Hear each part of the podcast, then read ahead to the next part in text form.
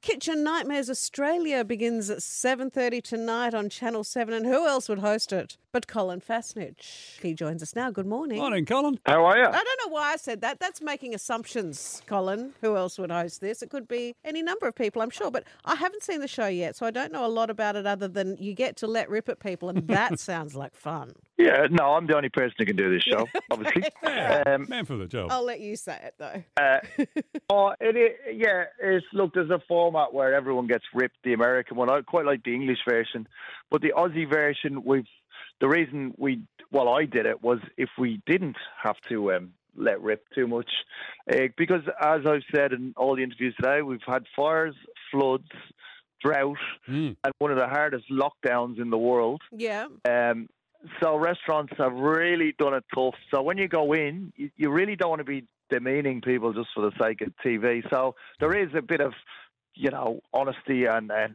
tough love at the start. But, you know, it's a very heartwarming story at the end. And it's actually some very sad stories that people will see. But it is, it is a great watch. Okay, so have you come with compassion for this one, Cole? I think you have to, to go Mm. like after everything, out- especially this country. Like we we get it every year. Something happens, a fire, a flood. you know?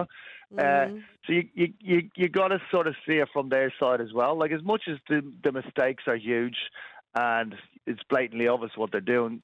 Like they've got they've done it the hard, you know. Mm. Well, I'm, I'm not going to have compassion for someone who potentially might serve me salmonella, though, Colin. And Mm. some of the other shows have Oh, shown yeah. up some horrendous situations in the Oh, disgusting. kitchens. Yeah. Do we have any of those? could- It could actually be right. It's a co- sort of a cooking show, well, but it also could be a weight loss show. 'Cause some of these meals, you would lose three kilos overnight. Oh, oh, really? I think we know how.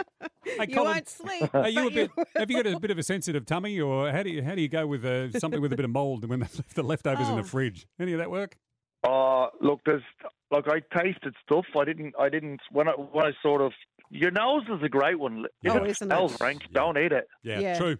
Your nose is a warning signal. It's it's your first, you know, barrier the to beacon. Yeah, It, it is a beacon. So, what are some of the recurring issues that you see in struggling restaurants, Colin? Well, here's the thing. You you go to a cafe that's got a huge menu. It's got 50 items on there. Yeah. Yeah. There's no one in the jo- there's no one in the joint.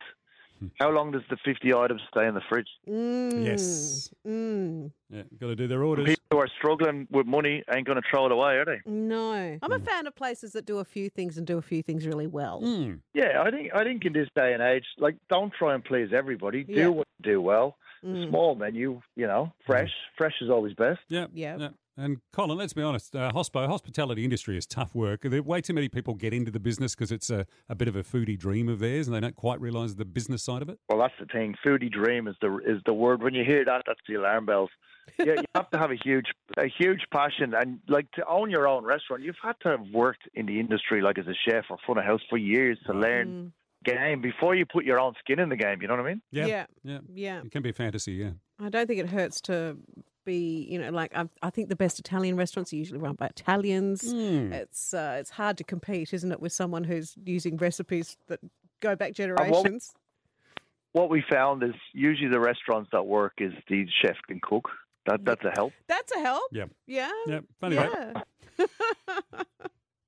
well, uh, this week it's been reported over 200,000 workers are needed for Australia's hospitality industry heading into peak season. Why should people consider working in this industry, Colin? Well, see, the problem is with the industry. Thanks to our good mate Scomo, Mm-hmm.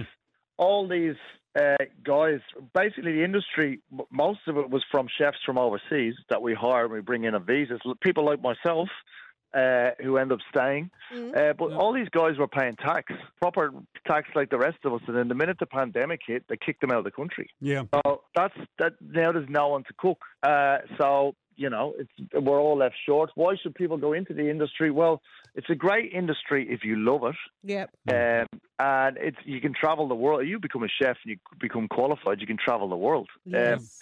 but in saying that, it's an industry. If you don't love it, can chew you up and spit you out. Okay. Oh. Yeah, absolutely. Yeah. Oh, we like your honesty on that one. Yeah.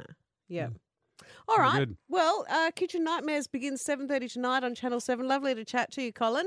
Great guys. I hope you enjoy. Oh, Thank you. Colin Fasnage, the only man for Bye. this show. Gotta Uh, love that. Absolutely. Yeah, I it's- think so. It's